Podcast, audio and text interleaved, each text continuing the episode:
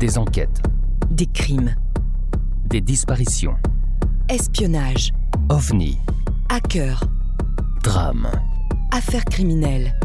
braquages, Des histoires incroyables qui nous passionnent. qui dépassent notre imagination. Pour vous tenir en haleine et vous donner froid dans le dos, Nous allons découvrir ensemble les parties les plus sombres de l'être humain, les parties les plus cachées des êtres qui peuvent être nos voisins, nos amis. Des membres de notre famille. Ou des personnes que nous croisons tous les jours. Nous allons essayer de comprendre pourquoi tout a basculé dans leur vie, Et quand sont-ils devenus des meurtriers? Alors détendez-vous Posez votre casque sur vos oreilles ou montez le son de votre radio. et embarquez avec nous. Entrons dans la noirceur des âmes en perdition, avec Sombre histoire. les histoires sombres.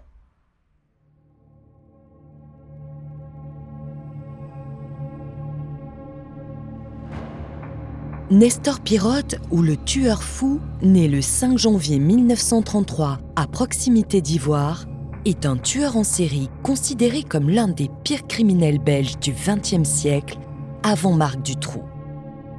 Il a été condamné pour avoir assassiné à trois reprises, en plus d'être soupçonné de quatre autres meurtres. Fils du garde-chasse du châtelain du domaine du château de Beauchêne dans la vallée de Molinier et d'une couturière, Nestor Pirotte n'a qu'un seul frère, Anthony Pirotte, et s'apparente dès son plus jeune âge à ses origines aristocrates, jouant avec les enfants du châtelain. Ayant la parole facile et se vantant d'être l'enfant du châtelain, il a non seulement le vocabulaire, mais également la tenue de la haute société, ce qui lui servira plus tard pour servir contre la société. C'est lors de son service militaire qu'il commence à conquérir à l'aide de son baratin sur ses origines aristocrates. Il s'invente un monde et commence très jeune à voler ses camarades et piller les caisses de la ville. Il se fait condamner pour la première fois alors qu'il est âgé de 20 ans à trois mois de prison avec sursis. Le parcours sanglant de Nestor Pirotte débute le 20 avril 1954 lorsqu'il apprend que l'une de ses grandes tantes, Cécilia de Bonny, vient de vendre du bétail. Il lui fracasse le crâne avec une barre de fer. Il ne trouvera cependant jamais l'argent convoité, qui a déjà été dépensé. Il est condamné par la justice militaire pour ce crime le 11 juin 1955 à la peine capitale, mais si la peine de mort existe encore dans les écrits, cette sanction est automatiquement commuée en détention à perpétuité. Jouant le fou pour être interné, il est expédié dans un établissement de soins psychiatriques spécialisés. Le 23 mars 1968, après 13 ans d'incarcération, Pirotte bénéficie d'une libération conditionnelle, au cours de laquelle il tue de nouveau. Le 14 mai 1968, quelques semaines après sa libération, Pirotte se rend dans une institution financière où il se fait passer pour le comte de Ribeaucourt. Sous prétexte de vouloir négocier une importante transaction de façon discrète, il consulte le gérant de la banque à Jeanval, M. Delis, qu'il tue d'une balle dans la tête.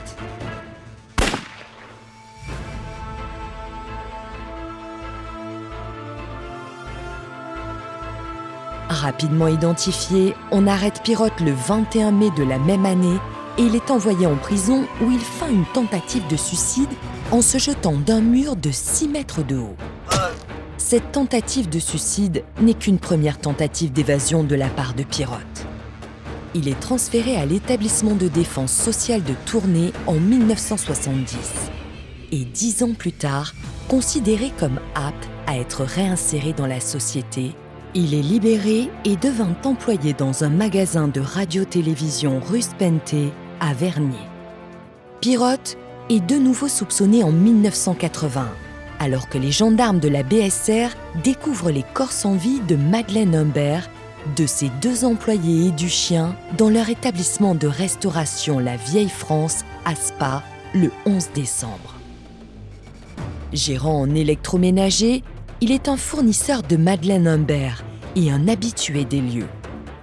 La police retrouve le nom du dernier client sur l'ardoise du restaurant, Nestor. On soupçonne aussitôt Pirotte, puisque le fils de la propriétaire a disparu.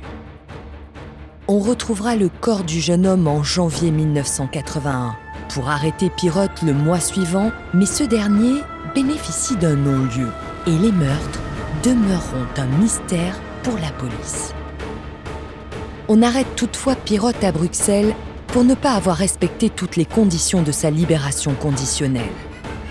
De nouveau emprisonné, il s'évade dans la nuit du 2 au 3 août 1981 et la panique s'installe en Belgique lorsque la nouvelle est diffusée au public. Fidèle à ses habitudes, Pirotte tue de nouveau le 18 septembre en se faisant passer pour le comte de Meuse d'Argenteuil qui cherche à vendre les meubles de son château. Sa victime est une antiquaire bruxelloise. Ce n'est qu'après un certain temps que le commissaire Frédéric Godefroy de la PJ de Bruxelles parvint à arrêter Pirotte, qui sera condamné à mort en 1984.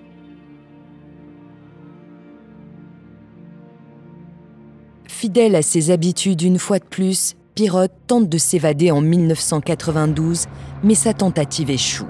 Passant près de 40 ans de sa vie derrière les barreaux, Pirotte fut craint par les autres détenus jusqu'à sa mort, en plus de rester le plus redoutable ennemi public numéro un de Belgique.